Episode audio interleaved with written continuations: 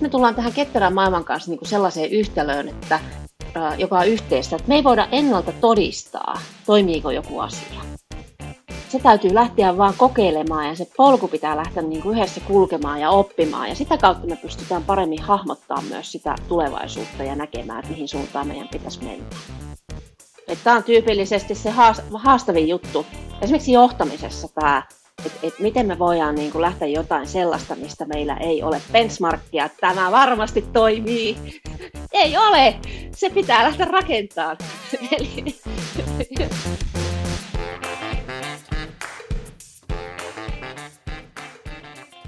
Moikka moi ja tervetuloa Oppimisen psykologia podcastin pariin. Mä olen oppimisen psykologi Hanna Siiffeen.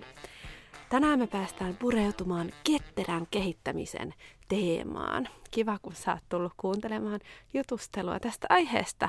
Ja mulla on ihan mahtava vieras koneen Lean ja Agile-toimintojen kehittämisestä vastaava Mirette Kangas. Tervetuloa. Kiitos Hanna. Kiva olla täällä vieraana. Tosi kiva, kun olet nyt täällä tässä hetkessä mukaan juttelemassa. Sun kokemus tästä ketterän kehittämisen työstä on varsin vaikuttava. Sä oot nyt toki koneella johtamassa sitä hommaa, mutta toiminut pitkään myös Ylellä ketterässä kehittämishommassa. Eli sulla on äh, varmasti selkärepussa paljonkin sellaista jaettavaa, mitä me ilolla nyt kuullaan. Ketterä kehittäminen hän on lähellä meistä jokaista, toki organisaatio aika isolla tasolla, merkittävässä roolissa, mutta myös ihan jokaisen meidän niin kuin arkipäivän toimintaa ja työntekoa. Niin ihana pureutua nyt näihin teemoihin sun kanssa. Mutta ihan ensin olisi kuitenkin kiva tutustua vähän paremmin suhun. Ja mä haluankin kysyä sulta ensimmäisenä, että mitä asioita kohtaan sä olet utelias juuri nyt? Mikä on askarruttanut sun mieltä viime päivinä? Jaha, tota, mä, mä oon semmoinen, että mä oon aika monesta asiasta yhtä aikaa kiinnostunut ja, ja, ja hyvin niin kuin utelias, utelias uusista, uusista asioista, mutta mulla on hyvin semmoinen klassikko aihe tällä hetkellä, tällä hetkellä, mistä mä oon kiinnostunut töissä, ja se on se, että millä lailla tuodaan hyvin niin kuin arkisiin työrutiineihin ja, ja, ja arkeen sinne tekemiseen, on se sitten asiantuntijatyötä tai johtamista, niin näitä tämmöisiä käytäntöjä, jolla sitä oppimista yhdessä, yhdessä vuorovaikutuksessa tapahtuu ja ennen kaikkea miten sitten ikään kuin kiihdytetään sitä yhteistä oppimista, jolla pystytään niin kuin olemaan entistä parempia. Niin se on nyt semmoinen suuri aihe tällä hetkellä juuri, mistä mä oon kiinnostunut. Jaa. Oh, vau, tuosta voisi heti tarttua, koska toi, toi on sellainen, mä uskon, että toi kysymys on monella tämän podcastin kuulijalla niin mielessä, että mitä se oppiminen siinä arjessa voisi tarkoittaa. Voitaisiin ottaa muutama askel vähän niin kuin taaksepäin. Äh, olisi kiinnostavaa kuulla, että miten, minkälainen matka sulla on takana nyt näiden oppimisten teemojen parissa. Miten sä oot päätynyt ylipäätään niin kuin näiden asioiden pariin? No, tota, jos menee tosi kauas historiassa, niin äh, mä löysin itseni äh, 22-vuotiaana vahingossa kauppaopistosta luoka, luoka edestä opettamassa. Tota, äh, se oli niin kuin ensimmäinen koetinkivi, että kun yrittää opettaa muita, niin, niin, niin siinä niin kuin itse asiassa oppii, oppii aika paljon. Mutta sitten jos mennään tähän niin kuin ketterää, ketterää teemaan, että miten se lähti liikkeelle, niin Tuossa itse asiassa 15 vuotta sitten, sitten niin, niin tota, aloin ensimmäistä kertaa kuulemaan tästä ketteryydestä ja, ja mulla oli ö, taustalla pitkä, pitkä historia, monipuolinen niin projektijohtaja tehtävistä ja mä oon tehnyt satoja, satoja Vodafall-projekteja ja, ja tota, oli, oli aika, jolloin me oltiin julkaisemassa Yle Areenaa ja, ja tota, ensimmäinen arena tehtiin Waterfall-projektilla ja, ja tota, mm. sitten, sitten niin kuin osoittautui, että ehkä meidän kannattaa siirtyä ketterään kehittämismalliin ja, ja itse asiassa niin ne oli sellaisia hetkiä, missä mä developereilta siis lähdin, lähdin niin kuin oppimaan sitä, että mistä siinä on kyse ja ensin mulle tuli semmoinen valtava kriisi siitä, että että mä oon niin kuin tehnyt ihan väärin näitä projekteja ja, ja ihan semmoinen valtava niin kuin, että mitä mä nyt sitten teen. Ja, Mä niin kuin tajusin, että tässä on paljon niin kuin uutta edessä, mihin lähteä perehtyä ja, ja, ja ketteryys, eli tämä agile ways of working ja se kehittäminen, niin se vei mut ihan mennessään, mennessään tosi nopeasti. Ja, ja, ja tota, mutta joo, sieltä, sieltä se lähti liikkeelle. Eli, eli digipalvelun kehittämisestä. Joo. Joo, oi ihanaa, mun sydän sykähtää tälle tarinalle, koska mä olen suuri Yle, Yle Arena fani. Mulla uteliaisuus heti heräsi tavallaan senkin syntytarinaa kohtaan. Mm, mä haluaisin kysyä vielä tuosta vähän tarkemmin, että miten sä olisit ehkä tehnyt sen eri tavalla? Waterfall ymmärtääkseni siis tarkoittaa sitä, että tavallaan suunnitellaan ja sitten vähän niin kuin... Joo. Tai kerro vähän, mitä se tarkoittaa se, se menetelmä versus sitten, että sen olisit lähtenyt tekemään niin kuin agilimmin. No vaan eh, perinteisessä projektimallissahan tehdään sillä, että ensin tehdään sitä konseptointia ja sitten kun se on tehty valmiiksi, niin ruvetaan tekemään toteuttamista ja kun se on niin kuin valmis, niin sitten vasta testataan. Ja siellä lopussa sitten hiki nousee devaajalla, joka, joka niin kuin saa sen homman testattavakseen ja, ja, ja sitten me näin karrikoiden niin kuin me julkaistaan sen jälkeen, niin se voi olla aika pitkä se matka sieltä konseptoinnista sinne julkaisuun.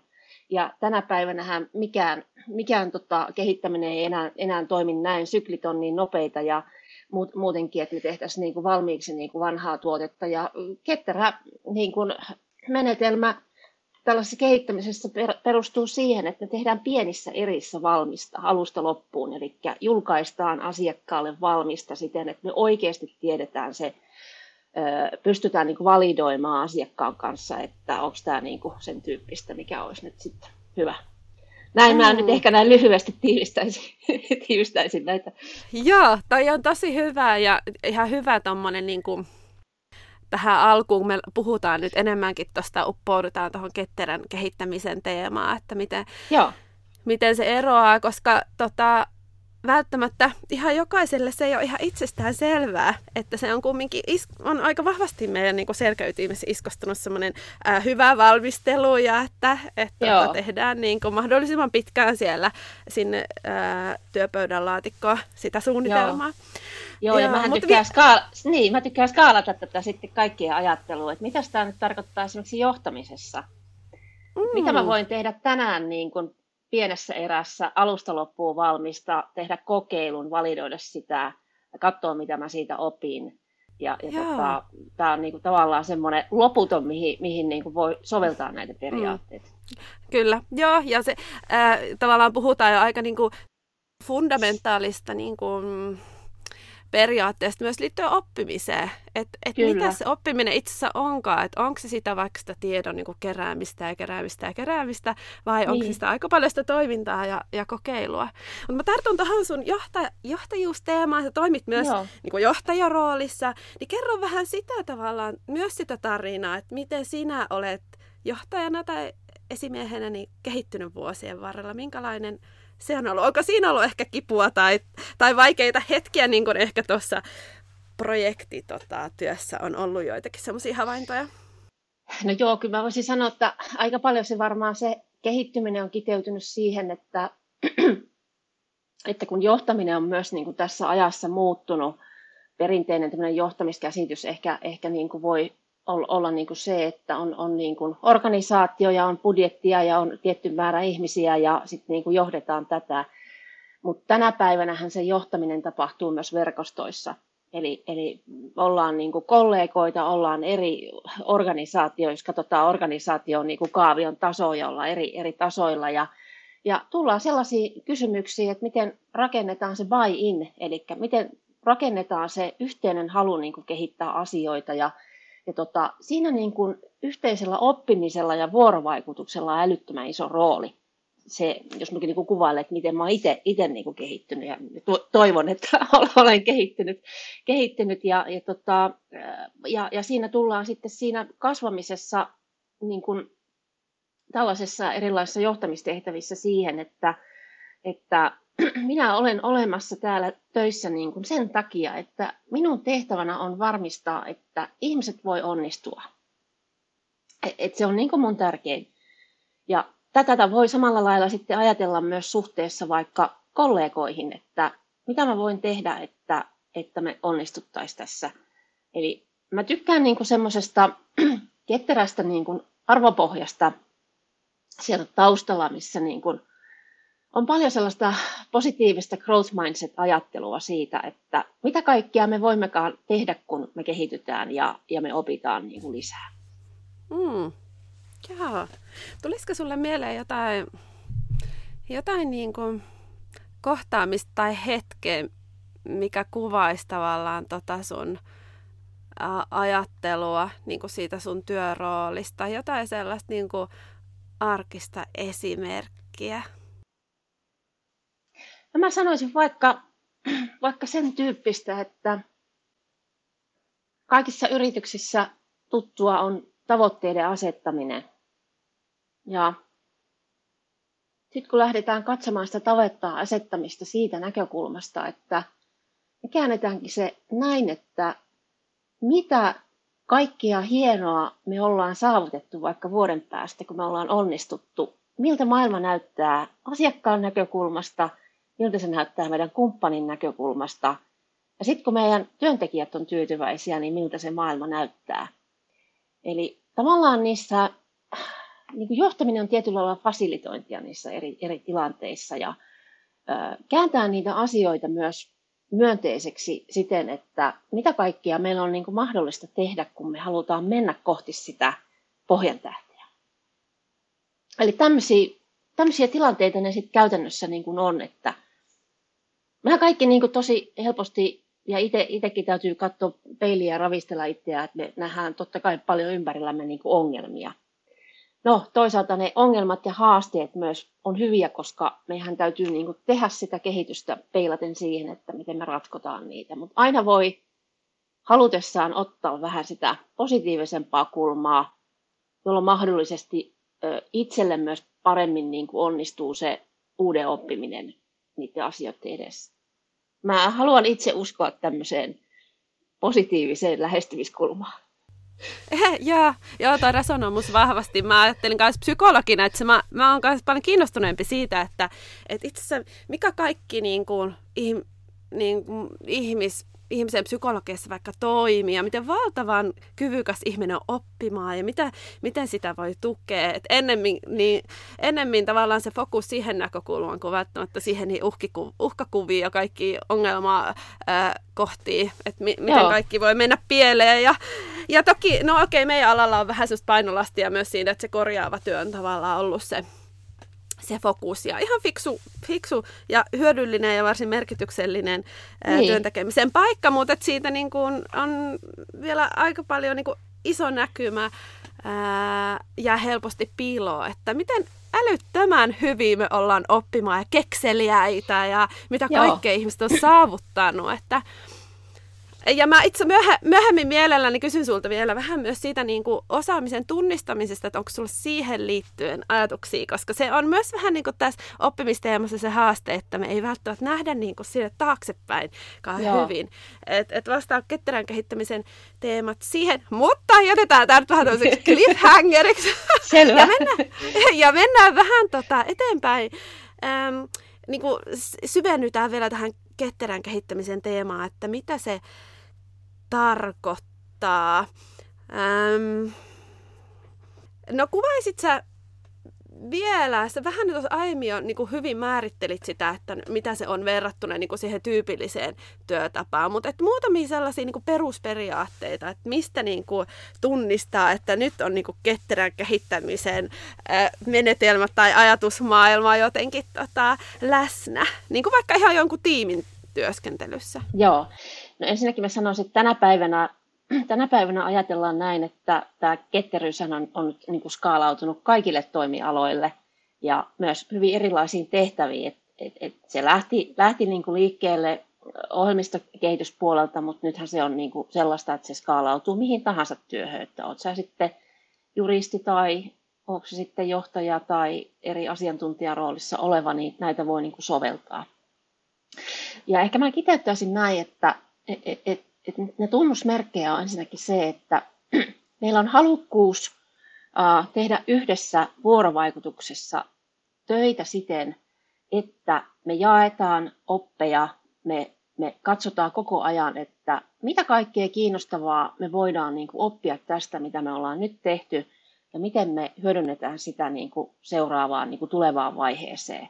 Ja me mietitään, miten me voidaan niin kuin nopeuttaa tällaisia syklejä, missä tämä oppiminen tapahtuu. Eli vaikkapa se, että miten vaikka esimerkiksi johtotiimi voi käydä ö, tietyllä syklillä läpi yhdessä, yhdessä näitä, että miltä nämä meidän niin kuin, tilanne näyttää, ollaanko me menossa kohti sitä, mitä me halutaan, no mitä johtopäätöksiä me voidaan tästä tehdä, no mitä tämä tarkoittaisi, tarkoittaisi sitten seuraavaksi. Ja sitten tähän tietenkin liittyy se, keskitytään asiakkaaseen. Kun on isoja organisaatioita, niin helposti humpsahtaa sinne organisaatiomaailman sisälle, että organisaatio, katsotaan miten organisaatio ajattelee tai mitä joku yksikkö ajattelee tai joku henkilö ajattelee, mutta tiukasti fokus siihen niin kuin asiakasarvon tuottamisessa.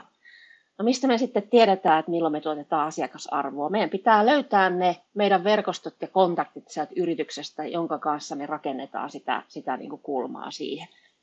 Ja sitten siten, että ihmiset on niin kuin, ö, tyytyväisiä tai ihmiset kokee, että he pystyvät niin kuin, ottamaan heidän niin kuin, kapasiteetin käyttöön siinä työssä. Mulla on hyvä olla siinä töissä, mä koen niin kuin, motivaatiota tehdä sitä ja mä osaan jotain isompaa. Mä saan osallistua vaikka siihen yhteiseen, niin kuin, missä sitä visiota luodaan ja tehdään. Ja, ja tota, mulla on niin kuin, mutkatonta ja helppoa olla töissä. Ei ole pelon ilmapiiriä, mun ei tarvitse pantata, pantata mitään, mä voin tehdä asioita. Ja sitten, ja sitten niin kuin tämmöisiä elementtejä ne, ne niin kuin käytännössä on. Joo, tosi hyvä. Ja mua ilahdutti toi, että sä kerroit, niin kuin, että mitä se niin kuin käytännössä niin kuin tarkoittaa, että, että fokus on siinä asiakkaassa ja siinäkin vuorovaikutuksessa. Se on varmasti tosi hyvä muistutus monille. Joo. Ja mutta sitten tähän rinnalle niin kuin tämä, ää, myös tämä psykologinen puoli, että, että miltä se niin kuin tuntuu olla tavallaan siinä, niin kuin tehdä sitä duunia ja, ja, Joo. ja miten se saadaan niin kuin yksilön näkökulmasta toimi, toimimaan. Lähdetään Joo. liikkeelle vähän syventämään vielä tuosta niin kuin, tuosta tavallaan ihan tuosta käytännöstä siitä niin kuin työskentelyn fokuksesta, mm-hmm. niin se on mun mielestä tosi kiinnostava teema, että, että miten niin kuin siitä asiakkaan tarpeesta ja kokemuksesta niin kuin opitaan. Et kun se välillä tuntuu hiukan kinkkiseltä, että, että miten tota, siitä saa kiinni. Monelle meistä on tuttu, no pyydetään palautetta tai näin, mutta että, olisiko sulla siihen jotain, jotain ajatuksia? Mitä sä oot siitä oppinut? No joo, tietenkin tähän on tosi paljon toimialasidonnaista varmasti, että miten, missä se, kuka se asiakas ensinnäkin on, että sehän, mm. ollaanko me tekemässä kuluttajapalveluita vai ollaanko me jossain teollisuuden, teollisuuden alalla, niin siinä on niin kuin hurja iso ero. Ja mm. se varmasti vaikuttaa myös siihen sykliin, mutta totta kai niin meillä on niin kuin monenlaisia tapoja myös osallistaa niin kuin asiakkaita mukaan tekemään yhdessä niitä asioita. Eli sehän on tietenkin yksi, yksi tapa myös tehdä. Että me ollaan tosi lähellä sitä asiakasta ja me oikeasti niin kuin ymmärretään, ymmärretään niitä tarpeita. Ja sitten se asiakashan voi olla myös kumppani tai, tai verkoston toimija. Et, et pitää ajatella siitä asiakkaasta myös niin kuin modernisti. Mm. Ja, ja ihan käytännön, käytännön asioita, niin kuin mä sanoisin näin, mistä me sitten tiedetään, että meillä menee hyvin asiakkaan kanssa? Mistä mä voin tietää tällä viikolla? Mistä mä tiedän ensi viikolla? Kun me ensi viikolla jutellaan tästä, niin mistä mä tiedän? Mihin mä perustan sen mun oletuksen? Ja sitten pitää katsoa, että mikä on niin kuin tavallaan se data, mikä sulla on käytettävissä. Ja jos ei sitä ole, niin mikä on helpoin tapa rakentaa se näkyvyys siihen dataan? Että sulla on joku, jota vasten sä validoit sitä tietoa. Et mä sanoisin näin, näin niin kuin siitä. Ja tässä tullaan sitten tietenkin siihen, siihen niin kuin, äh, tietyllä lailla, miten, miten niin kuin me voidaan ymmärtää paremmin asioista niin kuin datan avulla ja miten me voidaan rakentaa näitä asioita. Mutta sitten samalla tähän totta kai liittyy myös se meidän kokemus ja meidän inhimillinen kyky niin kuin päätellä, mikä tekee meistä niin kuin ihmisiä, ihmisiä, että tota, se tulkinta vasten sitten sitä, mitä kohti me ollaan menossa. Öö, ehkä mä sitten sanoisin vielä sellaisen, sellaisen tähän, että, että tota, äh, on myös kiinnostavaa se, että mikä on se tuote tai palvelu, mitä me ollaan kehittämässä, kun me katsotaan sitä aikadimensiota. Puhutaanko me sellaisesta palvelusta, että se on niin kuin tällä hetkellä pyörimässä oleva joku palvelu, että me jatkokehitetään sitä, jolloin me on helppo tehdä sitä asiakasvalidointia, jos on kuluttajapalvelu, niin käydään tuolla, tuolla tota, kylillä kyselemässä vaikka siitä suoraan. Mutta sitten jos meillä on se aikadimensio se, että me ollaan kehittämässä jotain uutta, mitä ei ole vielä niin kuin olemassa, niin, niin silloin me tullaan niin kuin sellaisiin kysymyksiin, että meidän pitää olla ymmärrystä siitä, että mihin niin kuin tulevaisuus on kehittämässä, kehittymässä, mihin mahdollisesti niin kuin toimiala on kehittämissä, ja sitten mikä on toimialasta riippumaton, mihin niin kuin digitaalinen maailma kehittyy, koska se tulee läpileikkaamaan ihan kaiken kehityksen riippumatta missä olla. Saatika, kun mennään sitten sinne innovaatioiden maailmaan 7-10 vuotta, jolloin me ei oikeasti tiedetä. Ja silloin lähtee koke- kokeilut korostumaan, joka on niin kuin ketterän ytimessä, että me tehdään niin kuin paljon kokeiluja, me tehdään kymmeniä kokeiluja, jonka avulla me siis myös opitaan siitä tarkasteltavasta ongelmasta. Ja siinä se tavallaan se asiakas on siinä niin kuin se tarkasteltava ongelma, jonka kautta me opitaan siitä. Mm. Niin ja se on myös mielenkiintoinen niin kuin, ää, opittava kohde, että, että mä muistan, kun mä mietin jossain vaiheessa, että mitä voisin psykologina lähteä tekemään niin kuin uutta. Että jotenkin mä oon löytänyt paikkaani näistä perinteisistä ää, psykologin töistä. No mä yritin haali ideoita ja kysyä ihmisiltä, että no minkälaisia palveluja te voisitte käyttää. Mutta niin. ihmiset helposti kertoo tavallaan sen ilmeisimmän.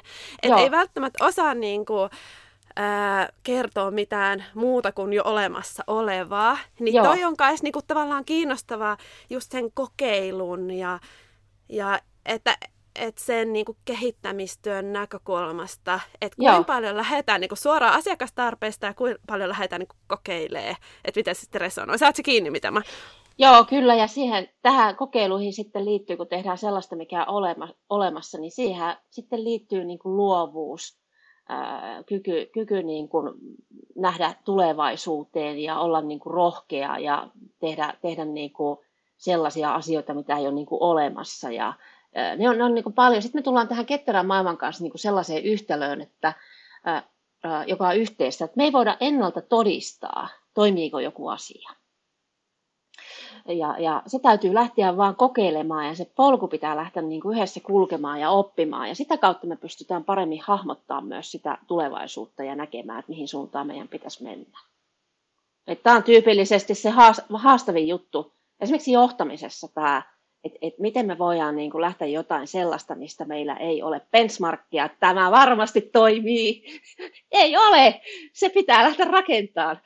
Eli... No just näin. joo, ja, joo, ja siinä ollaan niin kuin, tavallaan mun lempiaihe, eli uteliaisuudenkin ytimessä. Että tavallaan joo eihän se ole niinku useinkaan ihan uuden oppimista, vaan se on lähinnä vanhan toistamista, jossa Joo. niinku tiedät jo valmiiksi, mitä tulee tapahtumaan. Mutta sitten jos sä oot utelias ja sulla on niinku hyvä hunchi, että hei, tässä voisi olla jotain. Vähän niin kuin niin. tutkimusmatkailijat tekee. Eihän ne valmiiksi tiedä, mitä ne varmuuden löytää, mutta niillä Joo. on hyvät hypoteesit, että niin. jotain kiinnostavaa siellä on. Ja se vaatii kyllä niinku rohkeutta sekä just johdolta Joo. ja ihan yritykseltä, mutta myös sitten yksilöltä koska Kyllä. se ole aina se epävarmuudessa eläminen kaikesta helpointa. Niinpä, niinpä. No, tämä, tämä on erittäin kiinnostava teema ja sitten siinä tullaan myös näihin nyansseihin, että äh, voi olla, että tarvitaan erilaista johtamista, äh, kun ollaan siellä innovaatiomaailmassa versus ollaan sitten nyky, nykypalveluiden kehittämisessä ja, ja ehkä myös sellaista tota, siinä tullaan kaikkiin sellaisiinkin asioihin, että miten organisaatiossa esimerkiksi niin kuin ihan päätöksentekomallit tai organisaation rakenteet ää, tai tällaiset niin kuin muuttuu ja kehittyy. Ja, ja mä uskon ja väitän, että paras tapa näitä kehittää on oppia ja ymmärtää niin kuin mm. sitä tarvetta, mikä meillä tulevaisuuteen on. Mm. Jaha. Joo. Onko sulla tuohon oppimiseen liittyen jotain semmoista ajatusta, että jos nyt voisi yhden neuvon tai jonkun tällaisen ajatussyötteen tarjota, että on vaikka organisaatio, joka haluaisi oppimiseen panostaa, niin, niin mikä olisi semmoinen ensimmäinen kohta, mitä kannattaisi lähteä vaikka lisäämään? No, nyt jos tullaan siihen tavallaan ihan työkalupuolelle, niin, niin tota, mä sille aina, aina niin kuin hieman, hieman varovainen niin kuin kun luettelen näitä, koska niin kuin me tiedetään, että työkalut voi ratkaista tiettyjä juttuja, mutta sitten lopullisesti niin kuin toiminta kehittyy, kun me saadaan se siihen meidän kulttuuriin Se tarkoittaa sitä, että silloin me ollaan opittu ja se on muuttanut meidän käyttäytymistä. Mutta esimerkiksi nyt tosi simppeleitä juttuja on ottaa retrospektiivit käyttöön, ottaa demot käyttöön. Eli retrospektiivi tarkoittaa sitä, että otetaan vaikka joka toinen kuukausi yhdessä palaveri, missä käydään läpi, että mitäs meille tapahtuu sitten viime näkemään, mikä se oli meidän hypoteesi, mitä me lähdettiin tekemään, miten nämä on mennyt, mitäs me ollaan saatu aikaiseksi, miltä näyttää meidän asiakkuuden näkökulmasta, no mitäs me tästä niin kuin opitaan, mitä johtopäätöksiä me voitaisiin tehdä tästä niin kuin eteenpäin, kenen kaikkien pitäisi tietää tästä asiasta, kenen, ketä kaikkia me tarvitaan, että me onnistuttaisiin vielä paremmin eli simppelisti, ja otetaan kaikki siihen mukaan ja mietitään, että mitä meidän pitäisi tehdä enemmän, mitä meidän pitää lopettaa, että me, että me niin kuin keskitytään oikeisiin asioihin. Ja sitten demohan on se, että me demotaan tätä muille, näitä meidän oppimistuloksia, mitä me saavutettiin tässä retrossa esimerkiksi. Kerrotaan, että me tehtiin tämmöistä juttua ja me opittiin tämmöistä ja seuraavaksi me lähdetään tekemään tämmöistä. Niin just. Ja kerro vielä vähän, että ketä siihen niin kuin konkreettisesti, ketä siihen retroon kannattaa ottaa mukaan ja kelle niin kuin demotaan. Että vähän vielä niin kuin, tarkennusta tavallaan siihen. No retro voi olla esimerkiksi jonkun tietyn tiimin oma retro, joka keskittyy jonkun tuotteen tai palvelun ympärille. Siinä voi olla mukana myös niin kuin kumppanit tai eri verkostot. Itse ottaisin retroon mukaan myös omia johtajiani, esihenkilöitä, tärkeitä sidosryhmiä, jotta me yhdessä kaikki niin tehtäisiin sitä ja arvioitaisiin, miten meillä on menty ja, ja yhdessä myös käytäisiin sitä vuoropuhelua siitä, että mitä tämä niin meille kullekin niin tarkoittaa. Se on nimittäin aika hyvä yhteisen niin kuin vuorovaikutuksen ja oppimisen paikka, paikka niin kuin kaikille. Hmm, joo, erinomainen. Ja mä luulen, että toi on kyllä sellainen, mitä tota, ää, alihyödynnetään monessa paikkaa. Että oikeasti tarjottaisiin se aika ja paikka tuolle keskustelulle. Näin, näin se on ja jopa monesti Agile-tiimeissäkin niin, tota, sillä lailla puolinolosti todetaan, että mm, no, ei ole pidetty retroja, vaikka me tiedetään, että pitäisi pitää. Niin, niin. no mutta se on sitä jatkuvaa ää, ää, tasapainottelua sen tietynlaisen niin kuin, tekemiseen ja työstämiseen ja sitten se reflektoinnin tavallaan välillä, että minkälaisen tasapainon ne löytyy. Sitten siihen kolmanneksi vielä se, niin kuin, että Joo. kuinka paljon luetaan uutta ja käydään kursseilla, mitä myös moni vähän kipuilee, että sekin olisi ehkä hyödyllistä, mutta että miten näiden välille löytyy se semmoinen sopiva Sepä. tasapaino. Ja monestihan ketteryydessä ajatellaan, että lähdetään siitä, missä me ollaan. Eli kun rakennetaan uusia käytäntöjä, niin mietitään, että mitä meillä on jo palavereja, mihin me voitaisiin tuoda näitä uusia käytäntöjä. Että ei meidän tarvitse niinku muuttaa koko prosessia, eikä ottaa jotain täysin uutta, että kaikki menee uusiksi, vaan pienin askelin. Eli miten me voidaan niinku kokeilla sellaista, mikä soveltuisi meille mahdollisimman hyvin. Hmm. Joo. Tuleeko sulle mieleen jotain sun lempikirjaa tai jotain muuta lähdettä, jos nyt kiinnostuu, että hei, tämä kyllä kuulostaa aika hyvälle, että voisinpa tutustua lisää. Ee, niin tuleeko jotain mieleen vinkkiä semmoista? No, mä haluaisin mainistaa mun lempi, lempivideoa. eli eli tota, olin, olin joitakin vuosia sitten itse järjestämässä Ylellä Lean tapahtumaa missä meillä oli keynote puhujana Jeff Gotthev ja, ja voitaisiin varmaan vaikka laittaa linkki, linkki tähän mukaan, mukaan siitä. Eli se on ehkä parhaimpia ö, tällaisia ö, keynote-puheenvuoroja, jossa hienosti kerrotaan, että mikä yhteys Lean, Leanilla, Agilella ja, ja Design Thinkingillä on ja miten se näyttäytyy eri, eri näkökulmista, niin ehkä se olisi sellainen, sellainen myös, tota, mistä saattaisi jokainen vähän saada omaan tarkoitukseen sopivia ajatuksia. Joo, tosi hyvä. Mä kuulen, kun mä valmistauduin tähän me keskustelin, mä katsoin justiinsa sen, sen tota, ja laitoin sen, ja mä laitoin vielä eteenpäin, että hei, ootteko kuullut tästä tyypistä, että tosi kiinnostaa. Joo. Eli tota, mä, mä komppaan tätä suositusta erittäin hyvää, laittaa linkki ehdottomasti mukaan. Just näin. Joo. Niin, terveisiä vaan sinne Ylelle vanhoille kollegoille. Joo, kyllä. Joo, kyllä. Se elää edelleen aktiivista elämää se Joo. video. Tosi mahtavaa, että sellaisia on tehty tota, kaikkien ää, nautittavaksi. Joo. Joo. Tota, no nyt me palataan siihen osaamisen tunnistamiskysymykseen. Niin minkälaisia kokemuksia sulla on siitä, että, että minkälainen merkitys osaamisen tunnistamisella on? Me ollaan vähän jo puhuttu siitä tavallaan niin kuin reflektoinnin näkökulmasta, mutta, mutta on vähän semmoinen, joka helposti jää niin kuin paitsi on tämä teema tavallaan, ne, se nykyinen osaaminen ja sen ää, matkan näkeminen vähän taaksepäin, niin olisiko sulla siinä jotain ajatuksia tai mitä havaintoja sä oot siitä tehnyt? No joo, tietenkin jos me puhutaan osaamisesta ja sen, sen kehittämisestä, niin, niin tota, mä, mä haluaisin puhua oppimisen kehittämisestä oikeastaan. Mm. Eli, eli tota, ja ihan, ihan siitä syystä, että totta kai mulle sellainen maailma, missä me puhutaan laajasti ajatellen tietotyöstä, knowledge work ja, ja tämän, niin on, on niin tutuinta, koska itse myös sitä työtä teen, että, että tota, äh, mutta san, puhuisin niin kuin ehkä, ehkä siitä oppimisen kehittämisestä ja myös niistä eri, eri tavoista, kuinka me voidaan niin kuin oppia, että tota, ollaanko me niin kuin kursseilla vai, vaan ollaanko me itse aktiivisia sen, sen oppimisen ja osaamisen kehittämisen suhteen. Ja, ja tota, sanoisin näin, että tämän päivän työelämä tietenkin on, on kyllä sen kaltaista, että esimerkiksi asiantuntijatehtävissä, niin meillä on iso vastuu pitää huoli siitä omasta kehittymisestä myös itse. Ja, ja, ja tota, siitä syystä, että usein, usein tota, ei sulle kukaan voi tulla välttämättä kertomaan sitä, että nämä on nyt niitä, mihin sun pitää seuraavan vuoden aikana keskittyä vaan, vaan, vaan pitää niin kuin olla entistä enemmän aktiivinen itse.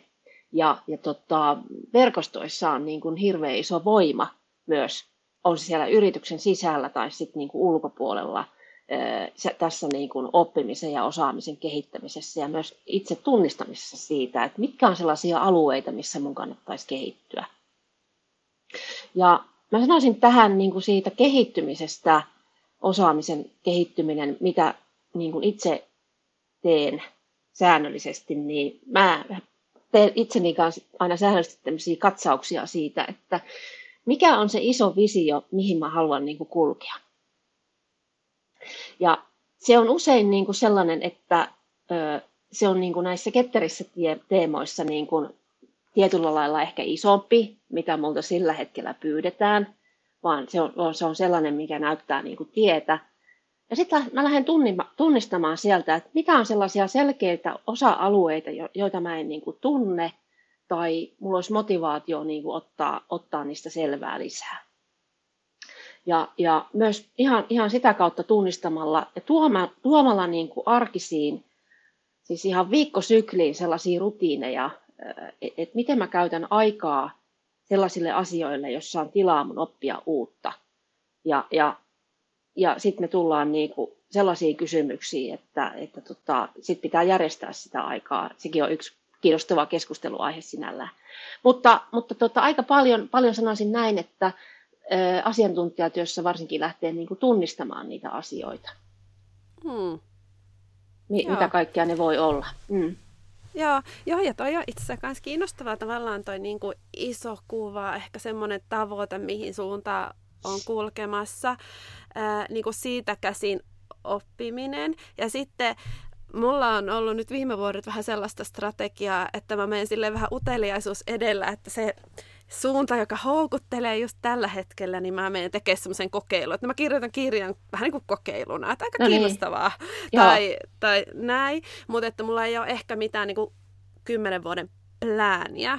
Mm. Mutta tota, sitten mä huomaan kumminkin, että, että ne nivoutuu yhteen jotenkin, että, niissä, että mulla on joku niin kuin, oma tapa tehdä töitä ja tietyt Joo. aiheet, joka on mulla johtotähtenä, vaikka ei olekaan mitään tiettyä niin kuin, pistettä, että nyt haluan saavuttaa tämän Joo. asian. Mutta että miten sä, onko sulla joku niin kuin, viiden vuoden suunnitelma vai miten sä tota, hahmotat sitä omaa oppimisen suuntaa? No siis tota, mä en tiedä, onko mulla ihan, ihan viittä vuotta, että mä joskus aikaisemmin ajattelin sillä ehkä, ehkä mä olin silleen kirkasotsasempi vielä, mä ajattelin, että voin tehdä ehkä sitten välillä täytyy itse herätellä siitä, että ei ole liian realistinen, mutta tota, ky- kyllä mä teen semmoisia, mä mä en ole ihan varma, mikä se aikadimensio siellä on, mutta mä sillä yleensä ajattelen, ajattelen että tota, mä tiedän, että mulla nousee niin kuin hymy, hymy kasvoille, kun mä ajattelen sitä aikadimensiota. Eli se on, se on jossain sellaisessa, että tämä mun kaikki huoli, mikä mulla on nyt, niin se ei ole siellä läsnä, vaan se on jossain tuolla. Se on vaan niin kuin se bright future siellä. siellä. Mä ajattelen semmoista, ehkä se on 3-5 vuotta, ja, ja, ja sitten tota, mä, mä niin kuin, kyllä teen ihan systemaattisesti semmoista työtä, että mä kirjoitan itselleni ylös, mitä mun pitäisi kokeilla, että mä kulkisin kohti tätä haavetta. Ja jos mä kerron jonkun vuoden takaa esimerkin, niin mä, mä, tota, mä lähdin tietoisesti kasvattaa mun verkostoja. Kun mä totesin, että mistä mä tiedän, että mitä kaikkea niin kuin alalla tapahtuu. Mun pitää verkostoitua enemmän, että mä opin. Et, et enää mä sillä lailla opi, että mä yritän vaan surffailla kaikkia tapahtumia ja tämmöisiä. Ja sitten mä mietin, että miten mä pääsen niin kuin verkostoitumaan, että okei, mun pitää niin kuin olla aktiivisempi somessa. No silloin se tuntui niin kuin semmoiselle tosi vaikealle ajatukselle, että mitä mä rupean siellä somessa niin kuin puhumaan. Ja sitten mä tein semmoisen Lean Startup-maisen kokeilun, että nyt mulla on tässä tämmöinen kolmen viikon periodi, että mä kolme kertaa viikossa postaan jotakin, ja sitten mä rupean katsoa, että mitä se tuottaa tuloksia. Ja, ja menin sitten tämmöiselle alueelle, mikä tuntui tosi vaikealle, mutta lähin oppimaan sitä ja rupesin sitten saamaan uusia kavereita sieltä verkostoista, joilla oli kiinnostusta samanlaisiin aiheisiin ja näin. Mutta nämä on hyvin tämmöisiä arkisia asioita sitten, millä voi lähteä kulkemaan kohti niitä omia, omia tota, niin kuin haaveita. Mm. Joo, tosi hyvä. Ja ihana, hyvä, että sanoit tuommoisen ihanan pienen konkreettisen Joo. esimerkin tavallaan, että miten sitä ketterää kokeilemista voi niin kuin, kokeilla itse. Ja, ja että ei tarvitse sitoutua heti mihinkään massiiviseen, nyt minusta tulee somepersona, vaan että no, vähän kokeilee ja sitten voi huomata, että hei se muuttuukin helpommaksi ja, ja se löytää sen, löytyy se oma tapa, oma tapa sitten hyödyntää sitä, sitä puolta. No mitä sä ajattelet siitä sä oot joskus sanonut, että sisäinen yrittäjyys on yksi sun niin lempiteemoista ja se liittyy tähän ketterään kehittämiseen. Niin, niin kerro vähän siitä lisää. Mitä sä sillä tarkoitat sisäisellä yrittäjyydellä? No tämä lähti mulle oikeastaan konkretisoitumaan jossain vaiheessa, kun mä sain päähäni, että tätä ketteryyttä pitää lähteä skaalaamaan tiimitasolta johtamiseen eri tasoille ja ja sitten mä tajusin, että ei mulla ole niin, kuin niin sanotusti yrityksen sisällä valmiita asiakkaita, kuka sen haluaisi.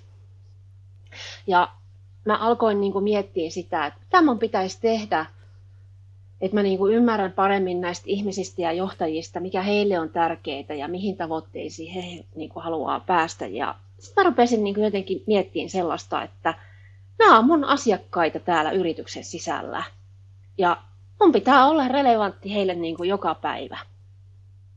Ja mä jotenkin koin kauhean voimakkaasti semmoisen tunteen, että mä voin niin kuin toteuttaa tämmöistä yrittäjyyttä, vaikka mä oon ihan, mulle tulee kuukausipalkka ja näin mä oon töissä. Että tavallaan niin kuin siinä pioneeri hengessä, mitä mä niin kuin kehitän ja samalla pitää mut semmoisena uteliaana uusia asioiden suhteen, että tässä ei rupea leipiintyä ja kuvittelemaan, että tämänhän mä nyt osaankin hyvin.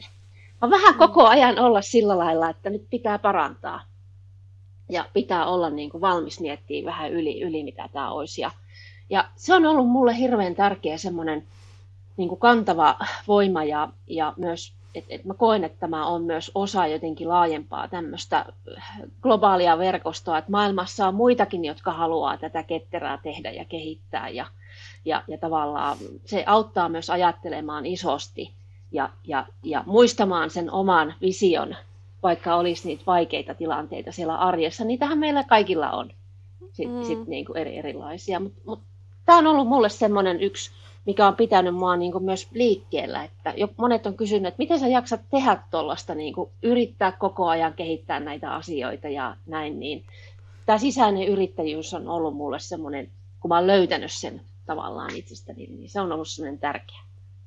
Joo, joo, tosi hyvä.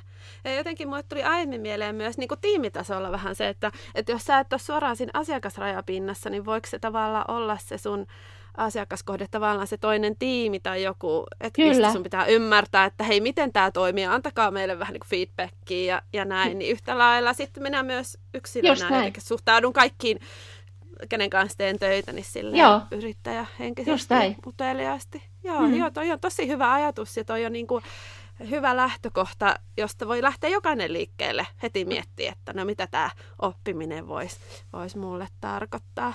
Kyllä vaan. Ja Joo. sehän on, on semmoinen jatkuva, jatkuva matka ja tosi kiinnostava matka. Aina löytyy jotain uutta, uutta sitten mm. kulman takaa, mistä voi oppia lisää. Mm, niinpä.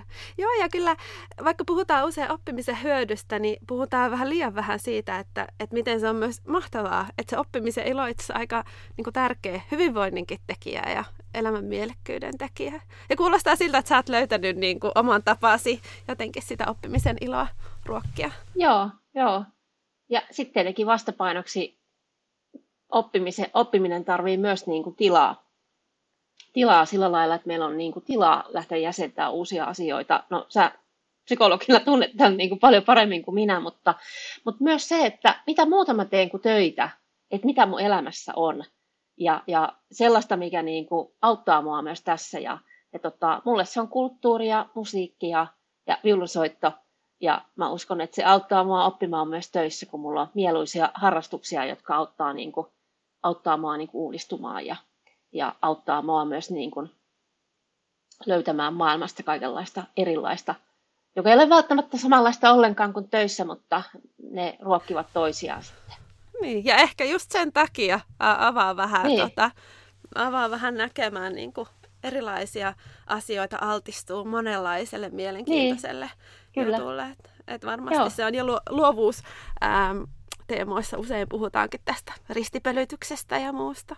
Joo. Hei, Mirette, tämä on ollut tosi kiinnostava keskustelu ja sä oot niin kuin, mitä ilmeisimmin niin kuin, tosi konkari, niin kuin mä jo introsin sua tällä alalla.